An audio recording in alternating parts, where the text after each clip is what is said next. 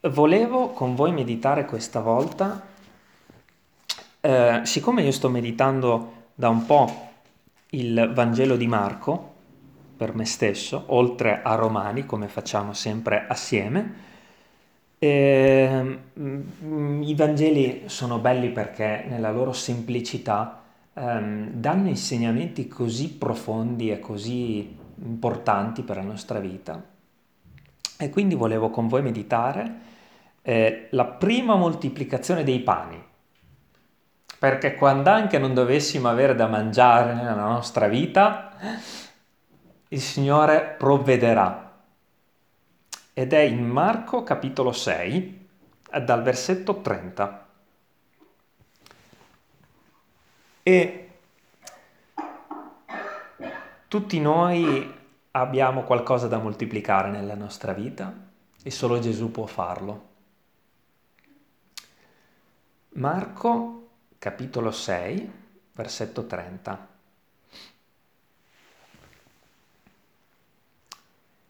Dal 30 mh, mm, prima al 44, vediamo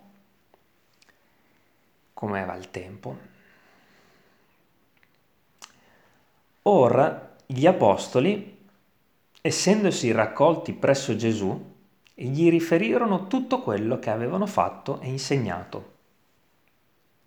Ed egli disse loro, Venite ora in disparte, in luogo solitario, e riposatevi un po'. Difatti era tanta la gente che andava e veniva, che essi non avevano neppure tempo di mangiare. Partirono dunque nella barca per andare in un luogo solitario in disparte. E molti li videro partire e le riconnobbero, e da tutte le città accorsero là a piedi e vi giunsero prima di loro. E come Gesù fu sbarcato, vide una gran moltitudine e ne ebbe compassione, perché erano come pecore che non hanno pastore e si mise a insegnare loro molte cose. Ed essendo già tardi, i discepoli gli si accostarono e gli dissero, questo luogo è deserto ed è già tardi. Licenziali affinché vadano per le campagne, per i villaggi d'attorno e comprarsi qualcosa da mangiare. Ma egli rispose loro, date loro voi da mangiare. Ed essi a lui, andremo noi a comprare per duecento danari di pane e daremo loro da mangiare? Ed egli domandò loro, quanti pani avete? Andate a vedere. Ed essi, accertatisi, risposero, cinque e due pesci.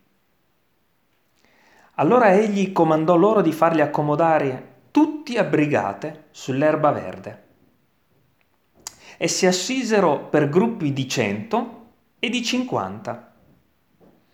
Poi Gesù prese i cinque pani e i due pesci e levati gli occhi al cielo, benedisse e spezzò i pani. E li dava ai discepoli affinché li mettessero dinanzi alla gente. E i due pesci spartì pure fra tutti. E tutti mangiarono e furono sazi e si portarono via dodici ceste pieni di pezzi di pane ed anche i resti dei pesci. E quelli che avevano mangiato i pani erano cinquemila uomini. Amen. E,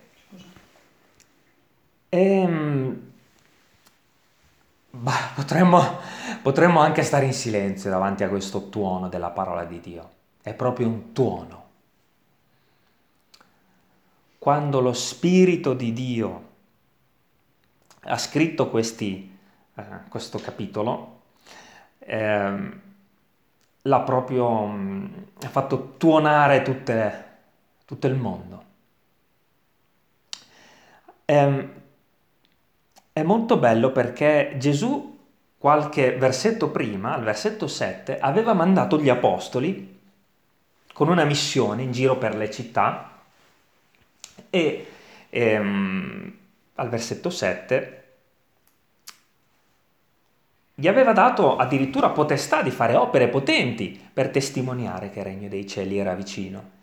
E li aveva mandati in giro per le contrade, per le città, li aveva mandati a evangelizzare in giro, liberi di operare, a gruppi di due.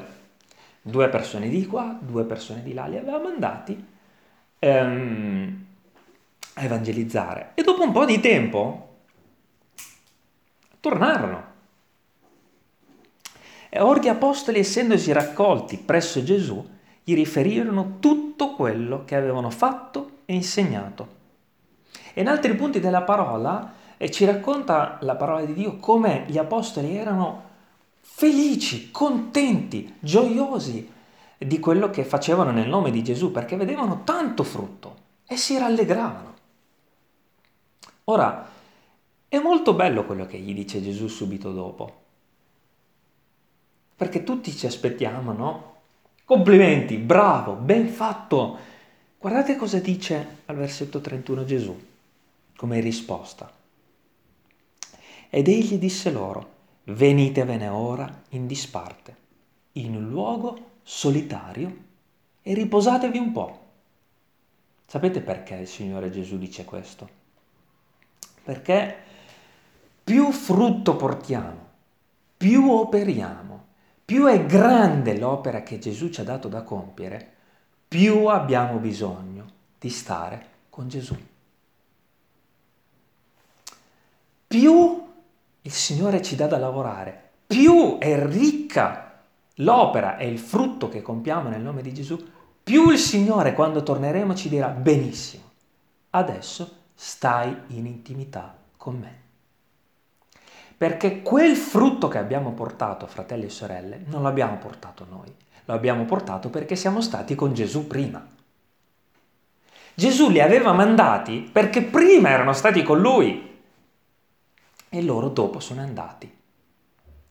Prima Gesù era stato con loro, li aveva infocati e poi loro sono andati. E di nuovo c'era bisogno di stare con Gesù per di nuovo riandare, e di nuovo con Gesù per di nuovo riandare. Ma quando noi andiamo pensando di, portare, di poter portare noi stessi qualcosa. Non funziona così. Stiamo con Gesù e riversiamo tutto quello che Gesù ci ha dato. Stiamo con Gesù e riversiamo. Gesù sa bene quali sono queste dinamiche, perché Gesù stesso ogni notte stava col Padre per poter riversare. In un qualche modo siamo come un esempio sciocco, ma siamo come una batteria che va ricaricata, siamo come un vaso che va riempito fino all'orlo per poter essere riversato.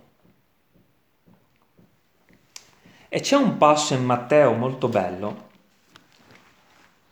che ci racconta delle, dell'intimità che ognuno di noi deve avere con Gesù. In Matteo 6, versetto 6, e c'erano degli episodi in cui molte persone magari eh, amavano pregare, fare lunghe preghiere, farsi un po', mettersi un po' in mostra, ma guardate quello che conta per Gesù. E non sto parlando del fatto di mettersi in mostra, eh, non c'entra niente, sto parlando di quello che Gesù vuole per ognuno di noi, quello che al Padre piace. Ma tu, ma tu, che bello questo ma tu, quando preghi, entra nella tua cameretta e serrato nell'uscio, fa orazione al Padre tuo che è nel segreto, e il Padre tuo che vede nel segreto te ne darà la ricompensa. Ogni figlio di Dio ha bisogno della cameretta nella quale chiudersi, chiudere la chiave se necessario, così nessuno disturba, e stare da solo con Gesù. Perché Gesù sapeva bene che gli apostoli avevano portato molto frutto e voleva che ne portassero di più. E l'unica cosa che può aiutarci è stare con Gesù. E questo eh, ricordo um, l'anziano della, della, chiesa di Modena che all'inizio, quando io iniziai a frequentare la chiesa, mi raccontava tutte le domeniche questa cosa, tutte le domeniche non è che mi diceva, guarda, studia questo libro, eh, o mh, mm, impara in questa maniera, o fai così, fai... tecniche per proseguire nel cammino cristiano. Mi diceva, leggi e prega, leggi e prega, leggi e prega, da solo con Gesù. E a forza di farlo, a forza di farlo, io ho portato frutto. Ma perché? Non perché io eh, sono cambiato in una qualche maniera, sono cambiato, ma perché? Perché ero stato con Gesù. C'è un punto della parola, non so chi se lo ricorda, dove è scritto, ma in cui ehm, c'erano eh, in Israele alcuni che dicevano, ma questi non sono dei pescatori, com'è che parlano in questa maniera così ricca? Riconnobbero, è, è scritto nella parola, che erano stati con Gesù riconoscevano in Israele che dei poveri pescatori, noi sappiamo, eh, fratelli, sappiamo il contesto, no? Se, quelli vedevano dei pescatori che parlavano di cose celesti che ci volevano magari tutta la vita per studiarli. I rabbini studiavano tutta la vita la parola di Dio. E questi, dei pescatori, giravano per Israele conoscendo le stesse cose dei rabbini, anzi conoscendole in profondità. Erano stati con Gesù. Questo è quello che conta, fratelli e sorelle. La cameretta, quando chiudi la porta e studi la parola, la leggi, la mediti, la brami e preghi. Stai con Gesù. E ci possono essere migliaia di metodi per crescere nella fede, ma solo uno è quello che funziona. Stare con Gesù, punto. Da soli. Anche in un contesto ovviamente di chiesa è importante, no? ma prima di tutto io posso frequentare la chiesa per 40 anni, ma se non passo il tempo da solo con Gesù, può certamente le, mm, la meditazione personale con Gesù, con Gesù è importante. E ovviamente proprio perché io faccio questo, sto con la chiesa ok? Perché quello che io ricevo lo devo dare ai fratelli, i fratelli lo devono dare a me. La Chiesa, fratelli. Meditazione personale e Chiesa. Se una di queste due cose viene a mancare, se ci allontaniamo dalla Chiesa, crolliamo. Se ci allontaniamo dalla, missione, eh, dalla meditazione personale, crolliamo e facciamo crollare anche i fratelli. Queste due cose devono andare assieme. Perché infatti gli apostoli stavano assieme con Gesù. E queste due cose ci devono essere nella nostra vita. Versetto 32. Partirono dunque nella barca per andare in un luogo solitario in disparte. E, morti, e molti li videro partire e li riconnobbero, e da tutte le città accorsero là a piedi e vi giunsero prima di loro. Tutto bene Cristina? Mi sentite ancora? Sì, stavo scrivendo una cosa. Ah, scusa. Sei passato a Marco adesso? E come? Sì, sono tornata a Marco. Scusate. Pensavo non funzionasse più l'audio o qualcosa del genere. Anche se... Eh, esatto, brava. È carina che non hai voluto interrompermi, volevi scrivere, grazie.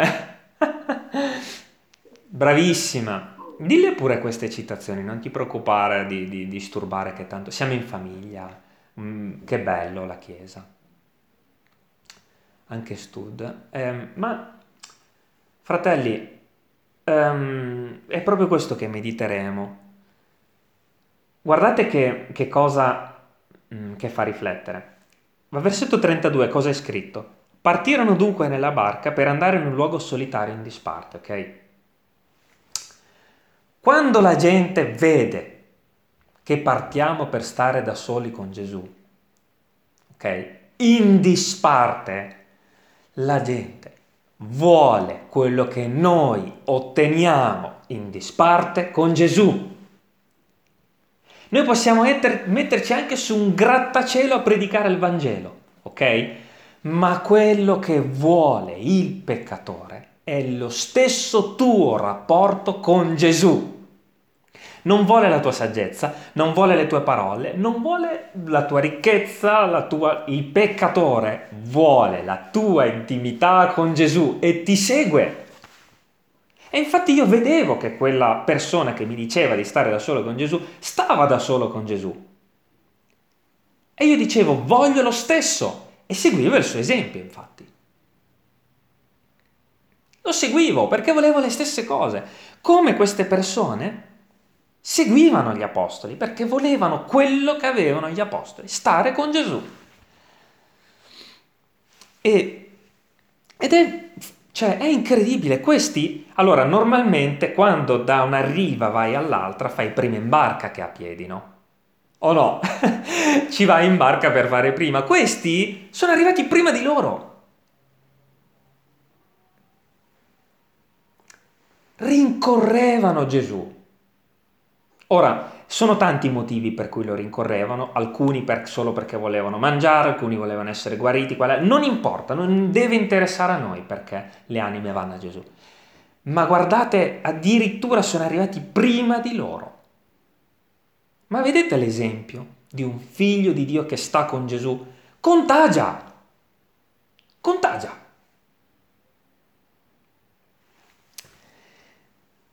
E come Gesù fu sbarcato, vide una gran moltitudine e ne ebbe compassione. E mi ha fatto riflettere così tanto questo ne ebbe compassione. Perché fermiamoci a riflettere. Abbiamo compassione delle anime che non hanno Gesù Cioè, come le vediamo con i nostri occhi? Con compassione o con giudizio? Perché Gesù ne ha avuto compassione. Eh? E infatti si è prodigato subito dopo, lo vedremo, per fare del bene a queste anime. Ma se il nostro atteggiamento quando vediamo, quando andiamo al centro commerciale e vediamo persone che spendono migliaia di euro investiti, è quello di, eh, di dire non so, guarda che disgraziati, c'è qualcosa che non va, perché Gesù prova compassione per il peccatore. E infatti guardate cosa dice subito dopo. Erano come pecore che non hanno pastore e si mise a insegnare loro molte cose. Provi compassione davanti all'IKEA eh, perché le persone portano a casa eh, mobili su mobili, provi davvero compassione. Bene, Gesù in quel preciso momento si è fermato e si è messo a proclamare il Vangelo. Io davanti a questa parola, fratelli, devo umiliarmi e dire che ho ancora molto da fare. Ho evangelizzato sì nelle piazze, ho evangelizzato in pubblico con un megafono ed è proprio questo quello che bisogna fare. Davanti a persone che vanno, vengono, che non hanno uno scopo nella vita, Gesù li guardava e diceva, pecore senza pastore, c'è bisogno che qualcuno dica la verità a loro. E non importa quale sia il contesto, non importa in quale occasione, in questo caso Gesù era appena sbarcato non importa quando e dove. Quello che Gesù ha fatto è stato di fermarsi e dire mamma mia, ma che poveracci!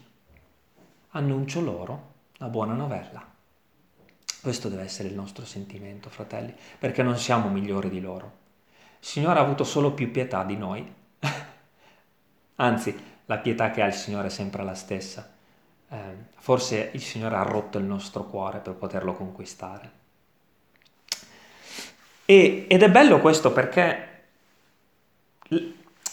comunque quelle persone sono comunque pecore, no? Come pecore, dice la parola, e hanno un pastore. Ma il pastore di quelle persone che vivono nel mondo non si cura di loro, perché quel pastore è il diavolo. E Gesù lo dice quel pastore lì non si cura di loro. O no? Tutti, la parola lo dice che chi non è contro di me è contro di me. Comunque, se non sei di Cristo, hai un altro eh, un altro maestro, pastore, conduttore della tua vita, ne hai un altro. Ma quell'altro non si cura di te, anzi fino all'ultimo giorno della tua vita ti porterà alla morte. Ti darà forse un programma televisivo che ti piace, ti darà forse ricchezza, ti darà una macchina più veloce, ti darà anche una casa bella. Non si sa che cosa ti può dare questa vita, ma quel pastore non è un benefattore per te. Quando usciamo da un centro commerciale e vediamo tutte quelle anime, attenzione perché quelle anime hanno qualcuno che le guida, ma non si cura di loro.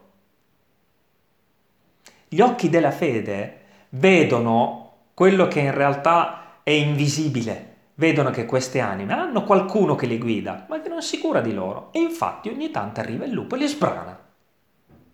morto, che ne so, per droga,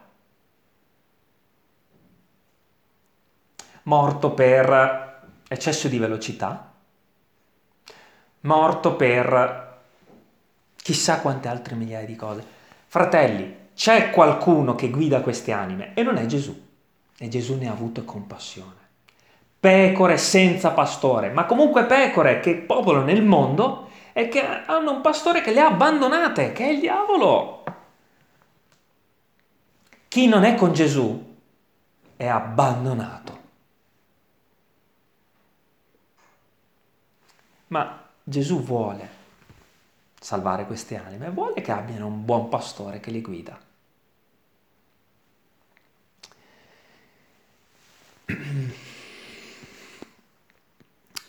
Versetto 35. Ed essendo già tardi, i discepoli gli si accostarono e gli dissero, questo luogo è deserto ed è già tardi Licenziali affinché vadano per le campagne e per i villaggi d'intorno a comprarsi qualcosa da mangiare. E vi posso confermare che queste parole sono le prime parole che vengono in mente anche a un credente quando vedono qualcuno che è nel bisogno, ha bisogno del Vangelo e le prime parole sono eh, vedono una persona nel bisogno, che magari cammina nell'errore, perché non va a cercare una chiesa? Perché non legge la Bibbia? Perché non cerca su internet? Perché non va di qua e non va di là? E Gesù la prima cosa che dice è, e perché non lo fai tu? la stessa cosa è capitata a me quando io ho detto ad alcune persone che avrei dovuto eh, andare a Padova perché il Signore mi chiamava lì.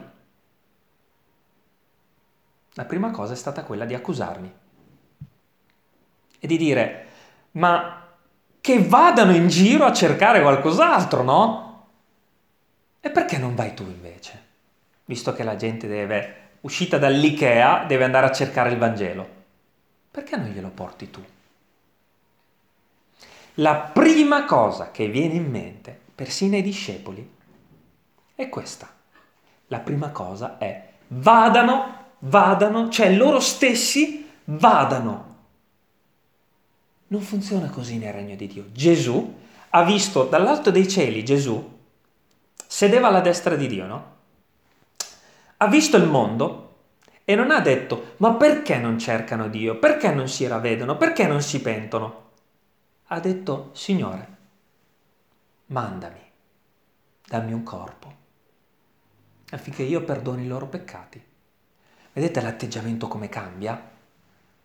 Dal che facciano qualcosa loro al manda me. Io non so come spiegare queste parole, ma mi feriscono.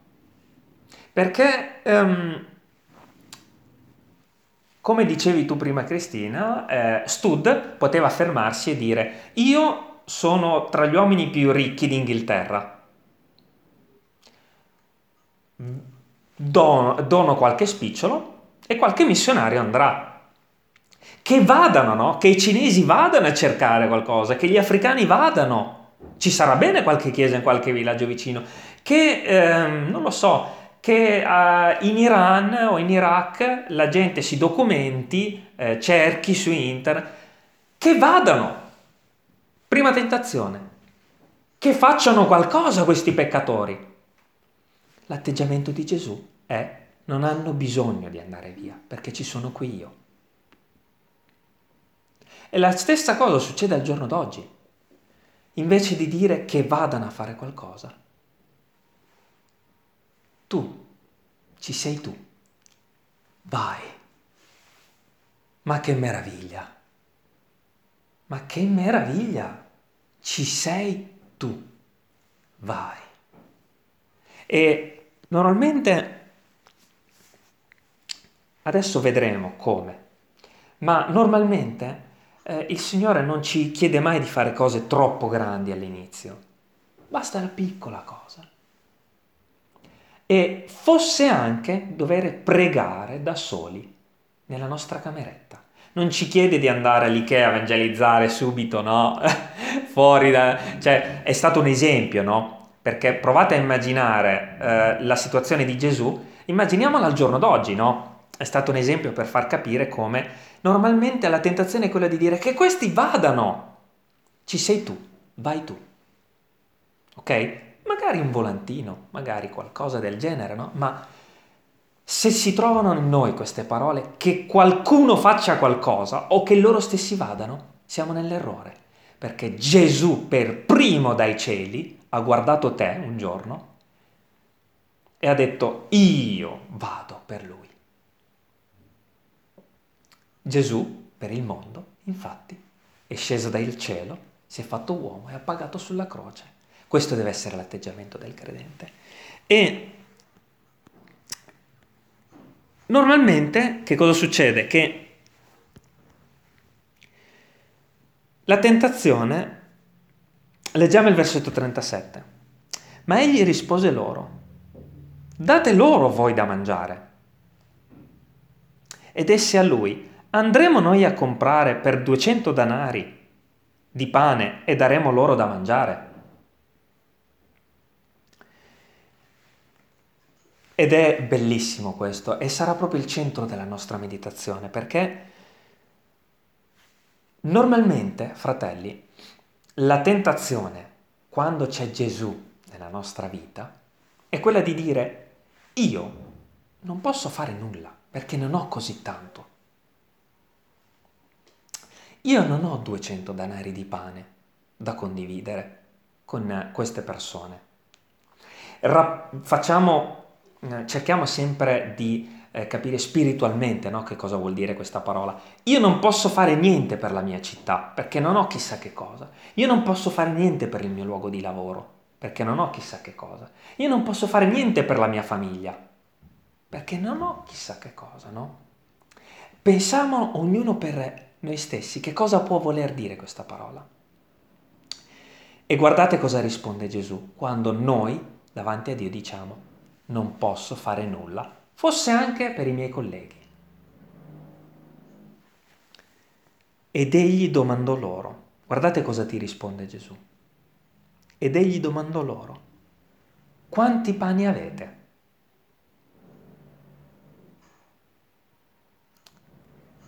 Gesù oggi risponde a ognuno di noi in questa maniera. Tu dici di non avere niente, ok? Fermati e ragiona. Che cos'hai? Quello che hai, che cos'è? Andate a vedere, dice Gesù. Versetto 38. Ed egli domandò loro, quanti pani avete? Andate a vedere. È stranissimo. Forse Gesù aveva bisogno veramente di sapere quanti pani c'erano? Forse Gesù aveva bisogno di vedere quanti pesci c'erano? Assolutamente no. Quello che Gesù vuole è che tu ti fermi e rifletti.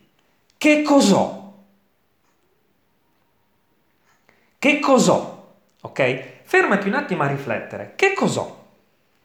Forse ho un po' di intelligenza, ho letto un po' la Bibbia nella mia vita, ho un po' di saggezza, ho un po' di pazienza, ho un po' di, eh, non lo so, di coraggio. Fratelli e sorelle, di tutto abbiamo un po'. È impossibile che qualcosa non si trovi nella mia vita. È solo da moltiplicare. Per questo Gesù dice, Ed egli domandò loro, quanti pani avete? Qualche pane c'era.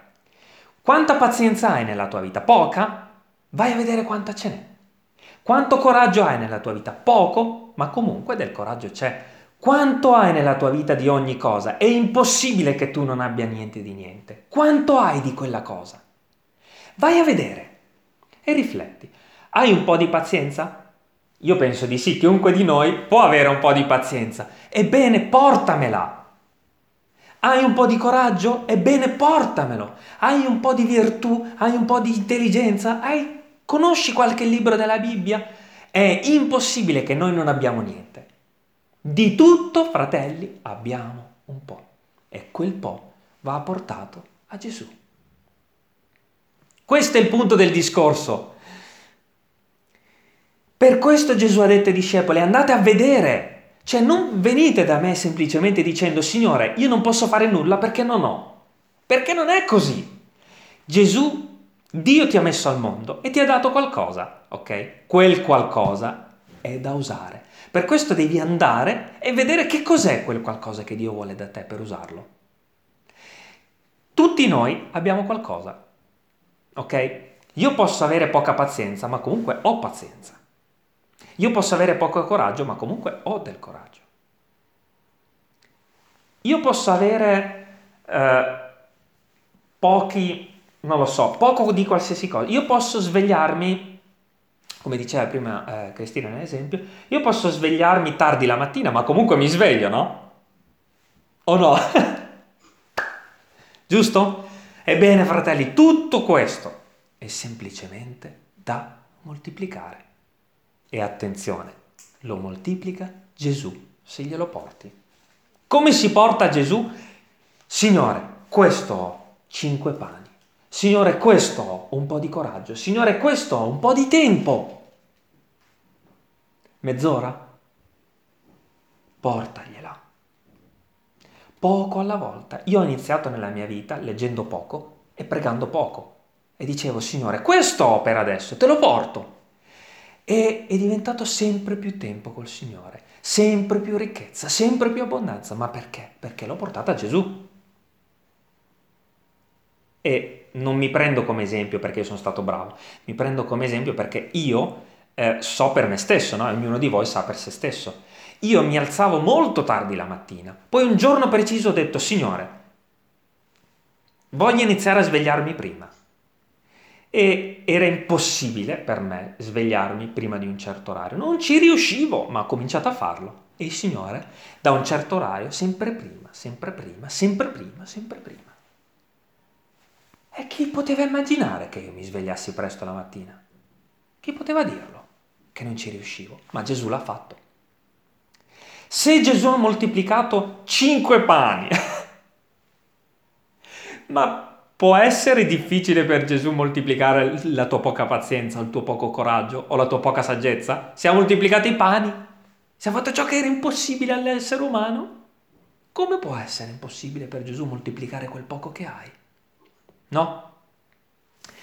E è bello perché gli dice versetto 38, andate a vedere. Ed essi, ubbidienti, quindi l'ubbidienza, accertatisi risposero, cioè hanno fatto il giro di tutto quello che avevano, sono tornati dicendo cinque e due pesci, era poco. Ed è bello questo, perché Gesù moltiplica quello che è poco. Allora egli comandò loro di farli accomodare tutti a brigate sull'erba verde. Ma guardate,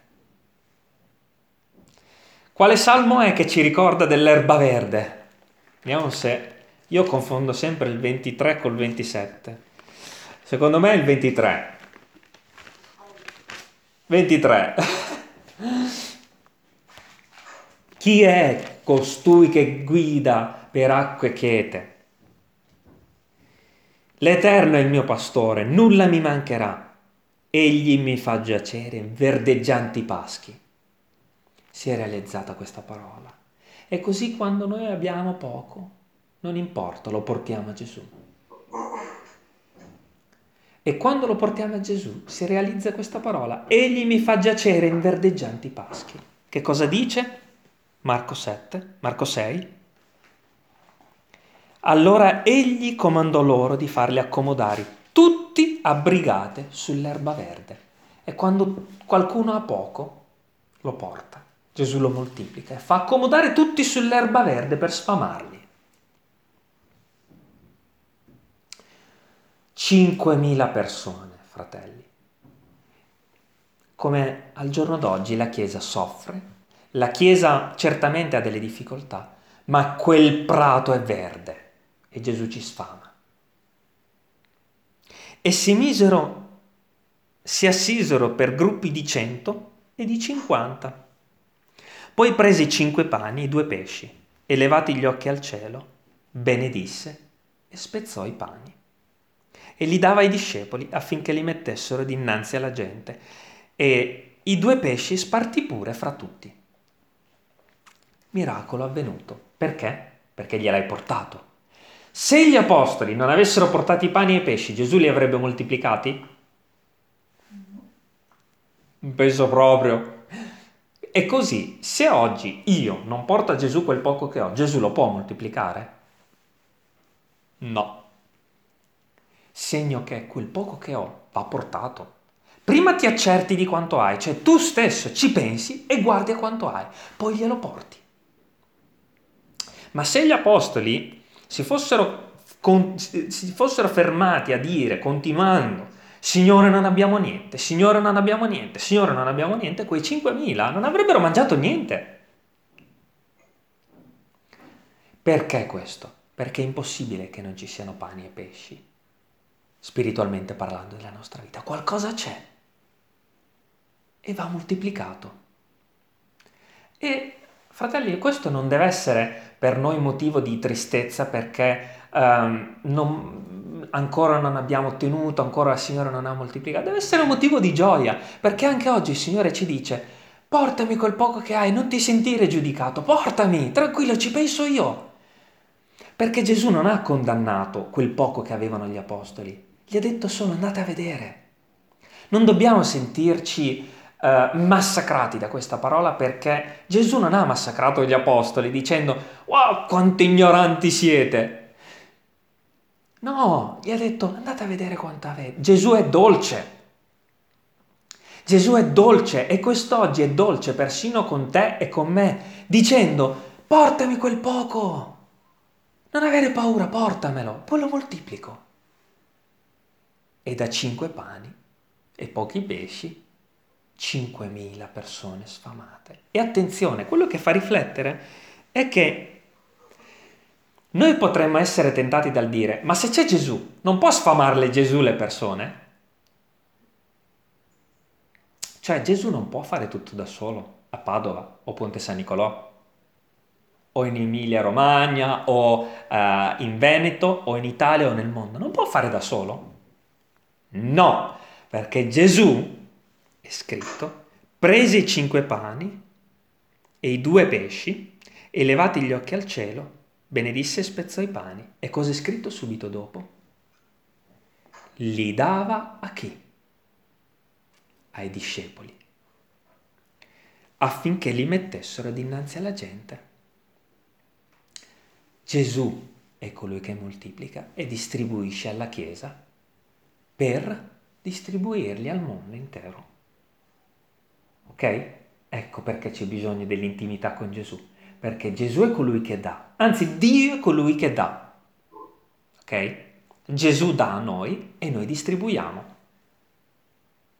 Segno che Gesù certamente potrebbe farsi vedere come fa in alcune zone del mondo attraverso sogni, attraverso visioni, ma chi è che porta sempre il Vangelo, che crea la Chiesa, che custodisce la Chiesa, che l'accompagna e la fa crescere? Fratelli, siamo noi. Gesù poteva sfamare tutte quelle 5.000 persone? Sì, lo poteva fare, ma a chi ha dato i pani e i pesci affinché li distribuissero? Ai discepoli. Quindi il tuo ruolo è fondamentale nella Chiesa fondamentale perché sarai tu colui che riceverà da Gesù per distribuirlo. Tutti noi che siamo qui oggi Siamo in quella precisa posizione. E non importa quanto poco abbiamo portato a Gesù, non importa. In quell'occasione era tanto, ma io sono certo, mm, Pietro a volte mi testimonia, eh, tutti noi, no? Poco e viene moltiplicato, poco e viene moltiplicato, poco e viene moltiplicato. E se abbiamo capito che funziona così, continuiamo a portare a Gesù, perché Gesù moltiplica e attraverso di te opera, di te e di me opera affinché quelle 5.000 persone vengano sfamate. Perché fratelli, tutte quelle persone che abbiamo attorno nella nostra città sono pecore senza pastore. Ma che meraviglia! Che gloria! Che forza! E tutti, versetto 42, e tutti mangiarono e furono sazi. Lieto epilogo, no? Lieto epilogo, perché? Perché quei discepoli erano stati con Gesù, ubbidienti, ed erano andati a vedere quanti pani c'erano e li hanno portati. Cinque pani e due pesci. E tutti furono saziati. Quindi, noi vediamo che il mondo è affamato. Chi lo sfamerà? Gesù ovviamente. Attraverso chi? Attraverso la Chiesa. E si portarono via dodici ceste piene di pezzi di pane ed anche i resti dei pesci. E quelli che avevano mangiato i pani erano 5.000 uomini. Gloria a Dio. E cos'altro aggiungere a questa parola, fratelli e sorelle? Cos'altro si può aggiungere? Mm, io penso che si possa solo aggiungere um, questo, una preghiera dicendo Signore, eh, ti continuo a portare quello che ho e tu lo moltiplicherai. Alcune cose nella mia vita il Signore le ha moltiplicate dopo 7-8 anni, alcune subito, ma tutto quello che gli portiamo, stiamone certi, il Signore lo moltiplicherà fosse anche la nostra obbedienza, eh, come Chiesa, in questo momento. E credete che non ci sarà un, un momento in cui il Signore moltiplicherà tutta questa obbedienza di questi mesi? Certamente ci sarà. L'altro giorno vedevo come questo ragazzo evangelizzava nelle, mi ha fatto una videochiamata come evangelizzava nelle università a um, Texas ci sarà un momento in cui tutta questa obbedienza verrà moltiplicata e nostra, come Chiesa, e di tutti quelli che verranno e ci aiuteranno. E non importa, portiamo a Gesù e Gesù moltiplica, portiamo a Gesù e Gesù moltiplica. Io stesso non mi aspettavo che venisse moltiplicata l'obbedienza di uh, andare a Padova, ma è stata benedetta ma non voglio citare ehm, esempi che possono farmi passare per colui che, oh wow, no, no, no, fratelli. Per testimoniare, per dare una testimonianza di come quei pani possono essere moltiplicati. Siamo fedeli, continuiamo e verrà tutto moltiplicato. Come eh, per noi stessi, per la nostra crescita personale e per il regno dei cieli perché in noi stessi c'è da moltiplicare tanto. La conoscenza della parola, la saggezza, la conoscenza intima di Gesù, la pazienza, la...